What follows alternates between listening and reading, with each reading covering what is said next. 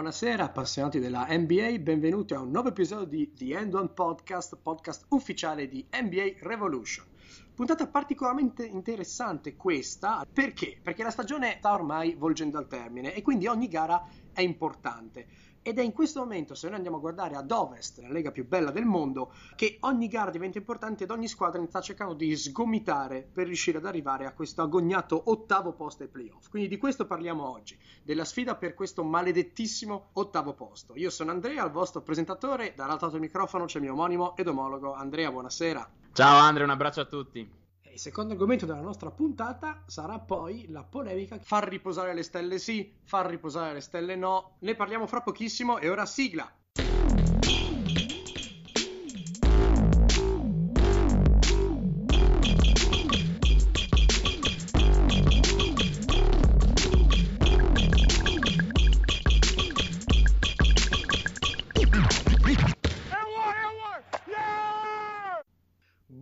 Ci lancia nell'episodio, peraltro piccola parentesi ad inizio podcast, Boozer a quanto pare è contattato da Clippers e Miami per rientrare a giocare con loro. Io non so se mai accadrà, ma sarebbe meraviglioso. meraviglioso. Io non ce la posso fare. Vai avanti, vai avanti. Vai avanti. Allora, si diceva la sfida per l'ottavo posto. Allora, sfida per l'ottavo posto, andiamo ad analizzare rapidamente come la classifica è per quanto riguarda le ultime quattro squadre che si stanno giocando appunto l'accesso ai playoff nella Western Conference. Piccola precisazione, stiamo registrando questo episodio martedì sera, quindi i risultati saranno aggiornati, ma voi ci state ascoltando di giovedì. Perdonateci se non abbiamo ancora la sfera di cristallo. Allora, si parte New Orleans. Allora, i Pelicans sono 31 e 43, nelle ultime 10 sono 6 vinte e 4 perse, ma soprattutto sono a 4 gare e mezzo dall'ottavo posto e mancano per tutte quante le squadre tra le 8 e le 9 partite ancora per finire la regular season. Se si parla di New Orleans bisogna parlare chiaramente di, eh, dei due centri più forti forse sulla faccia della terra, Cousins e Davis. Cousins e Davis che eh, quella che era una brutta tendenza della situazione post trade è ora diventata quasi come dire una malattia nel senso che insieme non possiamo dire giochino bene. Tutte le statistiche sono negative quando Cousins e Davis sono insieme. Tutte le statistiche migliorano notevolmente quando Cousins è fuori e Davis è in campo. Ovviamente nessuno si aspettava una squadra devastante come gli Warriors appena svolta la trade. Mi aspettavo sinceramente di meglio Diciamo per spezzare una lancia però a favore della coppia, già che si chiamano con il soprannome più triste del mondo, cioè Fire and Ice, ghiaccio e fuoco. Guarda, sembra veramente no, la pubblicità di Ballando con le stelle. Mi, sembra, mi sembrano dei, ghiaccio. tipo dei Power Ranger, no? una cosa per bambini. Sì. Comunque, vabbè, giocano in un'area che è sempre, sempre intasata perché hanno intorno a loro, a parte Holiday, dei giocatori che fondamentalmente non sono così affidabili, soprattutto nel tiro da lunga distanza. Non tirando bene da lunga distanza, il campo non si apre e quindi eh, chiaramente tutto è intasato. Ora io prendo 10 secondi veramente per parlare del, dell'amore ignorante che ho per un giocatore, cioè il mitico Jordan Crawford. Perché? Perché è stato firmato a un contratto di due anni dopo due decadali, cioè contratti da 10 giorni consecutivi. La regola NBA dice che dopo due contratti di 10 giorni devi essere assunto oppure lasciato andare. Non ci sono più i voucher nell'NBA. No, no, anche, anche, lì Renzi ha colpito duro e quindi Crawford, io lo adoro personalmente perché è arrivato alla ribalta perché non so se i nostri giocatori lo sanno, ma nel 2009 LeBron James è a fare una partita partitella in una palestraccia di una high school americana, non importa quale, e un ragazzino magrissimo con sto nasotto da cammello salta e gli schiaccia in faccia nel più classico dei poster. Ora, questo ragazzino è proprio Jordan Crawford che poi entrerà in NBA, dopo peraltro che LeBron cerca di eliminare questo video che quindi prende ancora più notorietà nel mondo, nel mondo virtuale, entra nella Lega, gioca, oggettivamente è il tipico giocatore molto mentalità di league, cioè entro, tiro, tutto quello che passa tra le mani, è un giocatore anche dal punto di vista del talento buono, però abbastanza scostante e quindi è scappato in D-League, poi andato in Cina, poi in D-League, eccetera. L'hanno firmato. Ora, Crawford, oltre al fatto che io lo adoro per queste ragioni puramente personali, è importante perché? Perché se fa una cosa bene è tirare da tre. Quindi speriamo che sia una direzione piccola che prendono Pelicans per riuscire a aprire un po' più il campo e sperare che il prossimo anno i due centri inizino veramente a macinare punti e rimbalzi. Ora, sinceramente, io non, non me li vedo bene al playoff. Tu cosa ne dici? No, no, questi qua non arrivano ai playoff neanche Paul Noss, non, non, ce la fanno mai. Allora, non si sono integrati ancora quei due, come dici tu, ma insomma lo sapevano tutti che non dovevano integrarsi adesso. Insomma, uno come Cousin solitamente non lo prendi adesso, ma lo prendi durante l'estate. Il problema è che nessuno dei due è sto gran tiratore da tre e mi aspetto che quest'estate entrambi lavorino, lavorino su quel fondamentale per migliorarlo, in modo tale che non stiano comunque entrambi dentro l'area, perché a prescindere nel basket odierno due giocatori dentro l'area sono tanti.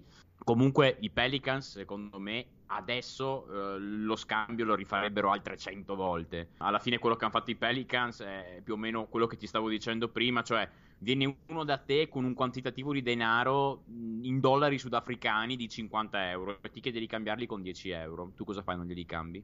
Sicuro che glieli cambi, cioè glieli cambi 100 su 100, non hai soldi spendibili subito, ma male che ti vada li vai a cambiare in banca, li hai fra un po'. Cioè, non è quello. Il problema vero, tu sai che quando io vedo una situazione che non mi piace troppo nel presente, mi proietto subito al futuro, è più forte di me. Il problema vero è che se rifirmano Holiday quest'estate, un contratto vicino al massimo, dopo sono intasati a livello di cap perché hanno Asi 40x4 e Solomon Hill 50x4, Etwal Moore 36x4, insomma una serie di cose su cui non ci dilunghiamo, diciamo che la soluzione dovrebbe essere necessariamente cacciare Asik mettendoci dentro una seconda. Non lo so. Eh sì, c'è sempre il rischio, e c'è sempre il rischio chiaramente che eh, la scommessa a Casis non vada bene, che Casis dica ciao ciao quando torna free agent, quindi ma sì, ma l'aveva detto, ma ci può anche essere che tu lo debba ritradere a febbraio, non è detto, ma comunque lo ritradi a qualcosa di meglio di quanto tu abbia dato adesso, quindi Beh, non certo. è un certo. problema. Comunque dai, per quanto mi riguarda è quasi impossibile che ce la facciano, dovrebbero improvvisamente svenire tutte quelle davanti. Passiamo avanti, Andre, direi. Beh, una, squadra, una squadra che fondamentalmente deve avere la stessa botta di fortuna sono i Dallas Mavericks.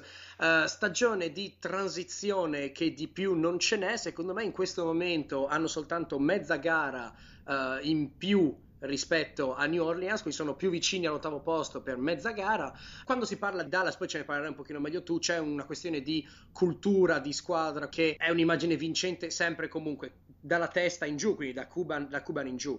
Bisogna dire che questa voglia che Cuban ha di vincere sempre comunque, di essere competitivo sempre comunque, sinceramente non si vede sul campo, nel senso che eh, i giocatori sono purtroppo non la miglior versione dei Dallas Mavericks degli ultimi anni. Grandi problemi nei ruolo 1 e 2. Ferrella ha fatto questa, questo exploit da 32 punti quando è arrivato, ma poi si è riconfermato il giocatore che fondamentalmente è. Il fratellino Carri sta giocando bene, ma non ha ancora doti per guidare una squadra delle vittorie.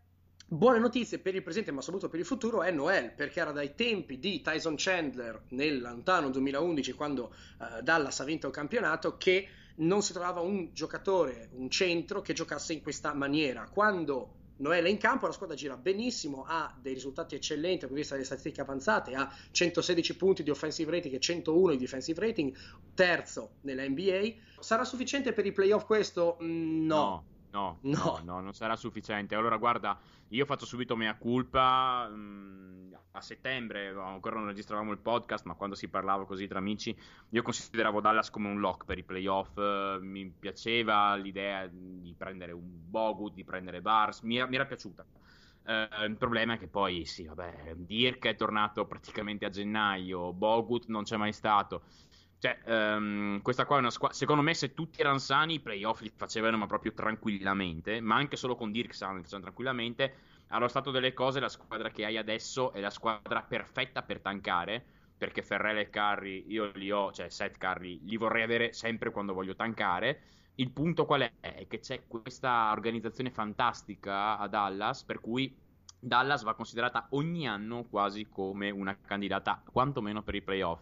Cioè, mh, mi spiego brevemente cosa succederà a Dallas qua a un anno e poi andiamo avanti. Questi qua rifirmeranno Noel, verosimilmente gli daranno un 100 per 5, una cosa del genere, un 20 milioni all'anno. Secondo me si va giù di, giù di là. Dopo aver firmato Noel, questi qua avranno 40 milioni di K ancora libero, che sono tantissimi.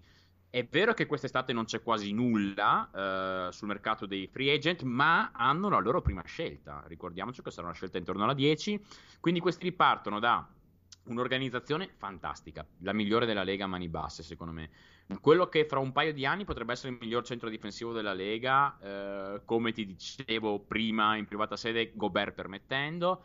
Hanno un ottimo stretch 4, che è Harrison Barnes, che non dimentichiamolo ha 24 anni. Come io dico sempre, ricordiamoci che Harrison Barnes ha la stessa età di Malcolm Brogdon, per dirci che sta combattendo, tra virgolette, per arrivare nei primi tre del Rookie of the Year e c'è Cuban. Quindi questo qua per me è, è una sicurezza.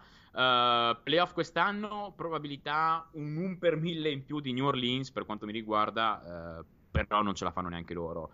Uh, secondo me le vere candidate sono le prossime due che andiamo ad analizzare Partiamo da quelli con la maglia mezza nera, Andre, dai. partiamo te. da quelli con la maglia mezza nera, partiamo da Portland. Portland in questo momento eh, è eh, a pari con Denver, che è l'altra squadra chiaramente di cui parleremo dopo, nell'ottavo posto, record di 35 e 38.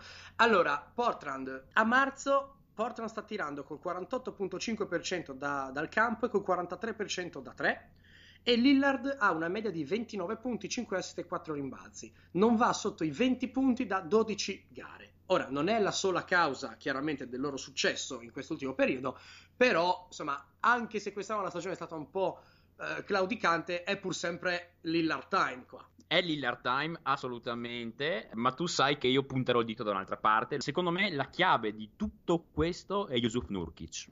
Nurkic è, secondo me, adesso uh, uno dei top 2-3 bloccanti della Lega. È un bloccante fantastico. Nurkic fa prendere quel mezzo metro, quel mezzo secondo a Lillard che sostanzialmente trasforma un tiro veramente preso male, fuori ritmo, eccetera, in un tiro pulito per Lillard. Mm, questo aggiunto al fatto che Lillard abbia un range pressoché illimitato, ha riaperto le porte a, a, a, a Lillard. E questa secondo me è la chiave della percentuale ritrovata eccetera, eccetera, eccetera. Ricordiamo oltretutto che questo qua è arrivato, ti dicevo, ti dicevo la trade deadline, nello scambio per Plumlee, fatto scambio fatto proprio con Denver, guarda caso, che è l'altra che si gioca all'ottavo posto e che ha avvantaggiato da pazzi Portland, secondo me, contando che è arrivata anche una prima insieme con questa. Io, eh, cosa qua è una cosa che provocatoriamente eh, ti ho già detto, per vincere preferirei avere in squadra Nurkic piuttosto che Jokic in prospettiva. Ora mi spiego perché detta così. Allora, premessa, io sono uno Jokic fag, ehm, guardo tantissime partite di Denver solo per Jokic, è nella top 5 dei miei giocatori che mi piace vedere, eccetera, eccetera. Allora, mi spiego, uh, Jokic sì, Jokic tira anche da 3, Jokic è, mh, non, lo tira, non lo fa benissimo ma lo fa, è bellissimo da vedere, eh, stupisce tutti perché fa gio- giocate pazzesche, ha una visione di gioco incredibile, eh, il nuovo Sabonis, queste robe qua. Ora ti faccio una domanda, preferisci avere uno da 16 più 10 più 5 che sia bellissimo da vedere, ma che poi in difesa sia un, un passante, un telepass, oppure preferisci uno che ti fa 14, 10, 4, 2 stoppate, 2 rubate, che non sa tirare più in là dei 3 metri, però è un grandissimo bloccante, in difesa è un muro, cosa fai tu? Io personalmente, te lo dico, tenendo conto che al Jokic chiaramente lo devi maxare nel giro di tre anni, siamo d'accordo? Per perché lo maxi. Nurkic non lo maxi, Nurkic non lo maxi. Io per vincere prendo tutta la vita, ma proprio tutta tutta la vita Nurkic. Perché prende di meno? Perché è più utile. So che tu non sei d'accordo con me. Uh, allora no sono, uh, d'accordo, mi... sono d'accordo se relativizziamo enormemente. Cioè io capisco il tuo ragionamento nel senso non prendo Nur- Gio- Nurkic perché sia la pietra su cui fondare un, una vittoria di un campionato NBA lo prendo per, perché è un giocatore di ruolo estremamente efficace e utile allora, allora ti giro la domanda ti giro la domanda. Tu useresti Jokic come pietra per vincere un campionato NBA? Beh, più di Nurkic sì. Perché ah, tu ti metti. Nurkic sì, beh, certo, ma più di Nurkic prendo anche Pino eh, Strazzaro. Sincera, sinceramente, il famosissimo Pino Strazzaro.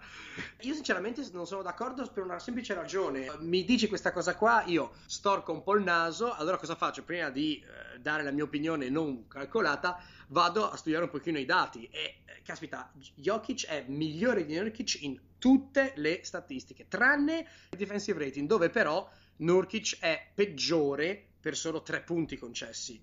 Quindi eh, vorrei andare a vedermi le statistiche post All Star Game, non l'ho fatto, eh, però secondo me Nurkic, cioè per dirti, eh, io mi sono visto l'altro giorno eh, e, e, qua tra- facciamo già la transizione verso Denver perché insomma è inutile stare tanto a perdere troppo tempo sul, sui movimenti off season di Portland. Eh, abbiamo già detto che Portland è bloccata col cap, quindi certo, insomma andiamo avanti. Quindi faremo una transizione molto, molto leggera da Portland a Denver. Portland che io vedo il momento favorita per i playoff, eh, insisto sì, di nulla. Ma... Allora, io ho visto l'altra sera uh, Denver contro uh, New Orleans, per rimanere in tema di un'altra squadra che abbiamo visto. Allora, Jokic è partito alla grandissima, cioè ha fatto i primi 5 minuti che sembrava dovesse portare a scuola tutti quanti.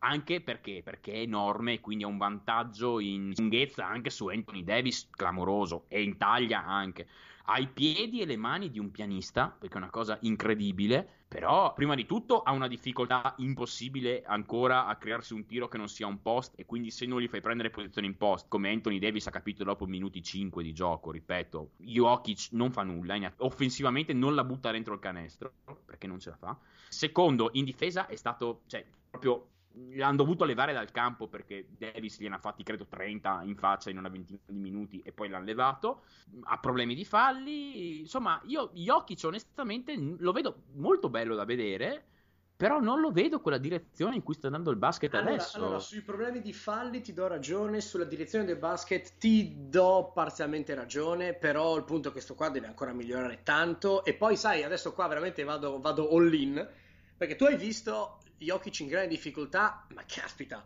contro Anthony Davis. Beh, io ho visto Portland New York dell'altra sera e ho visto sinceramente Hernan Gomez mangiare in testa a Nurkic più di una volta. Mettiamola così, eh, Jokic è chiaramente migliore di Nurkic, non stiamo qua a dire, a dire il contrario. Dico solo che, io dico, che la mia teoria era che fosse più funzionale ad una vittoria e poi dopo passiamo oltre, passiamo sì. tutto all, in, all in sui playoff di Denver, tanto ne abbiamo ancora. Nurkic è quel giocatore che apprezzi per ogni minima cosa che fa in campo e secondo me è abbastanza sintomatico, anche erano a Denver entrambi, i, i tempi fossero praticamente divisi in due eh, alla fine Nurkic ha un anno in più di Jokic, quindi ci sta che eh, una squadra tenda a preferire il migliore dei due. A Denver non sapevano esattamente cosa fare, poi gli è esploso Jokic fra le mani e hanno dovuto cacciare via Nurkic. Questo è palese. Vabbè, allora comunque andiamo avanti definitivamente su Denver. Allora, solamente un paio di statistiche, di dati, poi passo la parola a te, visto che entrambi abbiamo visto un sacco di, di partite, come ti dicevo, e la pensiamo alla stessa maniera.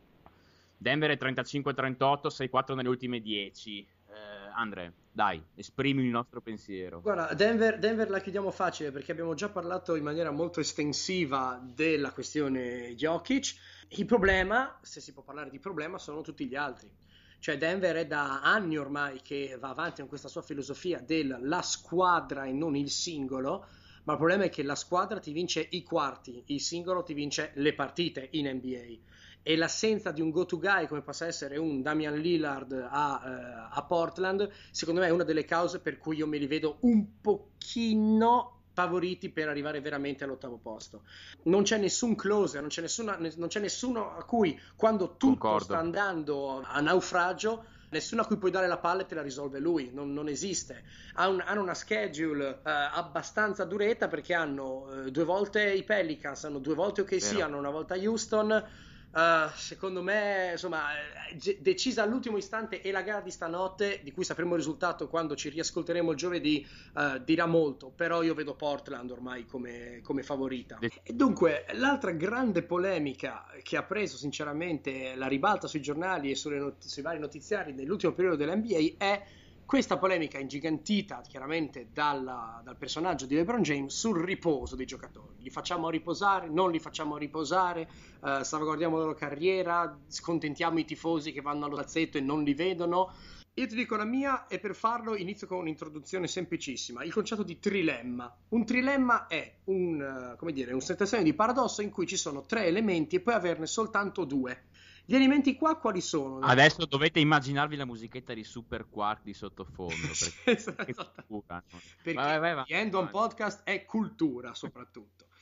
Allora, i tre elementi quali sono? Le carriere longeve dei giocatori, la soddisfazione dei tifosi e la schedule, quindi chiaramente il, il calendario così serrato e così pieno di partite.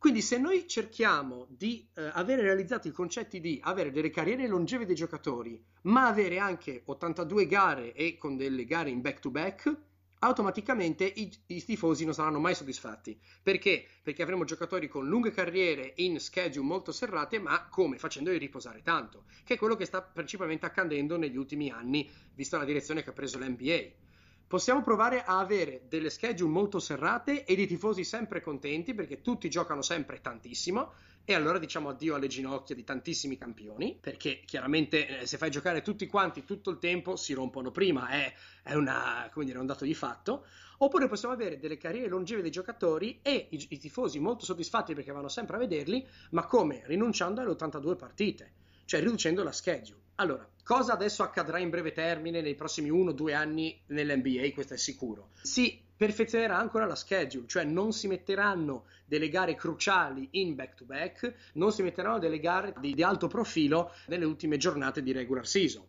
Quello che bisognerebbe fare in medio termine, ma che nessuno farà mai, mettiamoci a piede sopra, è ridurre la stagione.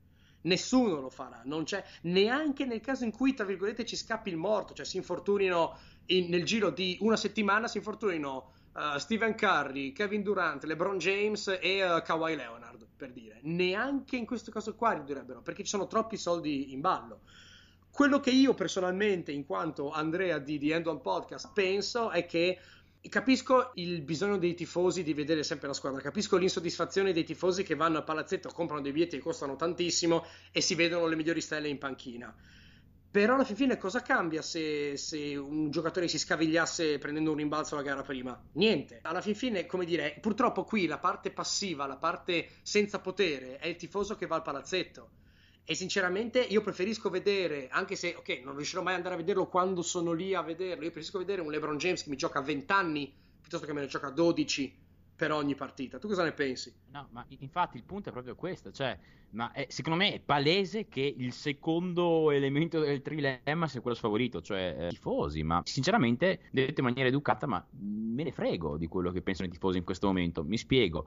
Quello che farei, che io in NBA farei, sarebbe, come dicevi te prima, rifaccio un attimino, ripenso bene la, la schedule in modo tale che non ci siano partite importanti in back to back e non ci siano partite da once in a season in back to back, cioè per esempio una squadra di, dell'est che va a ovest, i Cubs che vanno a Portland, di modo tale che in quella sola partita le probabilità che un giocatore importante giochi sono alte. Il punto è come dicevate prima, le partite non verranno ridotte, perché?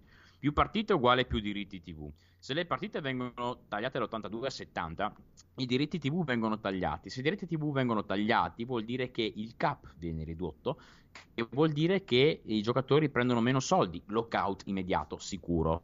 Quindi non è una strada che si può seguire questa. Il punto, secondo me, che veramente è la chiave di volta del discorso, è che non decide il giocatore se giocare o meno, lo decide l'allenatore, lo decide la società. Se un allenatore non fa giocare un giocatore, vuol dire che ritiene che sia meglio tenere quel giocatore per un'altra parte della stagione, per altre partite, con buona pace di quello che dicono Malone, di quello, anche, oggi anche Kobe ha detto questa cosa, che un allenatore non sarebbe menato da lui di, di riposare. Con buona pace di tutto quello che pensano loro, adesso riposerebbero anche loro. Oggi la carriera di un giocatore può durare tranquillamente 20 anni, come dicevi tu. Una volta non durava 20 anni, cioè non... tutti si ricordano di Karim Abdul-Jabbar ancora perché si diceva "Ah, Karim che ha giocato 20 anni grazie allo yoga, grazie allo stretching". Insomma, c'erano scritto libri su questa cosa qua. Quindi era una cosa emblematica, mentre adesso 20 anni li fa chiunque. Quindi non è vero che il livello della Lega si sia abbassato, sia diventato più soft, che i giocatori non vogliono cavolate. Semplicemente il livello si è alzato, ci sono più stelle perché le stelle sono più longeve. Tranquilli che se Duncan avesse giocato 40 minuti per 82 partite, non lo vedevate a 40 anni giocare, ma questo è poco ma sicuro. Cioè, quindi um, le partite che vedi di un giocatore, quelle sempre quelle sono, cioè non è che cambiano anziché vederlo giocare 80 partite per 15 anni, ne vedi giocare 70 per 20, anzi, anzi forse ne vedi di più. Quindi io direi che ci vuole un minimo di cultura anche da parte del tifoso. Qua so di chiedere troppo, però vuoi proprio vedere LeBron giocare e sei di Charlotte, non ti compri un biglietto per Charlotte Cubs a sei giornate dalla fine del regular season in back to back per i Cubs, ad esempio. Quindi so anch'io che riducendo il numero delle partite della regular season il livello medio si alzerebbe, ma come dici te, cosa cambia? Mi scaviglio la partita prima, cioè se, se passo da 82 a 60 partite, ad esempio, vado solo una volta dall'altra parte, ad esempio, nell'altra conference, no? Proprio in quella partita lì, non lo so, quando Golden State va a fare visita sempre a Charlotte, Kerry ha di pancia e tu non vedi Kerry e non lo vedi più per il prossimo anno. Cambia qualcosa? Non cambia niente. Quindi la soluzione al problema del tifoso è che i tifosi si mangino un bel panino ripieno di calma questa è la mia soluzione per i tifosi. Beh, eh, mi sembra evidente che non ci sia soluzione a questa cosa no, qua. Eh, se più che altro, guarda, riposo ogni tanto. Io ritengo, io ritengo, che sia discutibile il modo in cui viene gestita la questione del riposo, ma penso che tutti quanti noi, in quanto tifosi, che noi non abbiamo la possibilità diretta di andare al palazzetto a vederli, chiaramente che siamo dall'altra parte della pozza, però in ogni caso anche il più sfegatato tifoso preferisce celebrare la carriera di un campione, non una partita che vado a vedere un marzo così col mio bambino. Io lo capisco, il, il, capisco il certo. fastidio temporaneo, ma noi siamo qua per celebrare la grandezza di questo sport, di questi atleti. Sinceramente, ma guarda, come dici tu, io avrei dato un, un, le mie ginocchia a Duncan per vederlo giocare 20 anni. Grazie a Dio ha giocato 20 anni, riposando sempre tanto. Allora io piuttosto che vederlo giocare 15 anni sì. e poi vederlo andare giù perché si spacca un ginocchio e lo perdiamo, sinceramente meglio, meglio avere uno che sia sempre e comunque considerato come sì. tra i migliori perché ha giocato tanto. Ma sì, ma poi il livello d'atletismo che c'è oggi, cioè eh, c'è poco da dire Malone. Malone adesso, con tutto il rispetto per uno dei 20 migliori giocatori di sempre, Malone adesso avrebbe i suoi sani problemi. Anche lui da cultura, da cultura della palestra, il tipo di giocatore Malone non esiste più. Adesso esistono solamente, cioè per dirti, quello che una volta era Barclay, che era considerato un'ira di Dio perché saltava, rimbalzava, correva, portava palla, eccetera. Adesso è diventato il 4 assolutamente nella norma, ti dirò di più. Probabilmente adesso quel 4 lì sapremo che tirano da 3. Quindi, cioè, mh, questi giocatori di 30 anni fa devono capire che il gioco è cambiato rispetto a 30 anni fa. È una cosa che è successa anche al calcio, c'è stato il turnover, è una cosa che succederà a tutti gli sport in cui si giocano molte partite all'anno. Punto, basta. Sì. Toccherà mangiarsi un bel panino di calma e noi sempre su questa buona, questo buon consiglio culinario perché The End One Podcast e anche, anche cultura culinaria. Appunto. Certamente. Insomma, io saluto la Clerici dall'altra parte del microfono, vi ringrazio molto per l'ascolto e un abbraccio. Ciao a tutti, allora un abbraccio e buon appetito.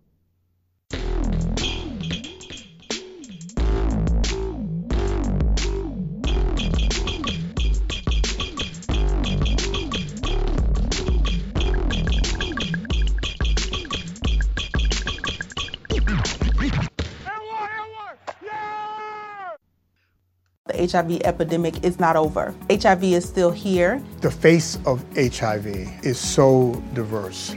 The biggest thing to reduce HIV stigma is just to talk about it. Testing and PrEP and HIV treatment and how effective it is today. Undetectable equals untransmittable. Whether you're positive or negative, there's not a wrong door. Whether it's testing or whether it's treatment, do it for you, Montgomery County. Learn more about HIV testing, treatment, and prevention at doitforumc.org.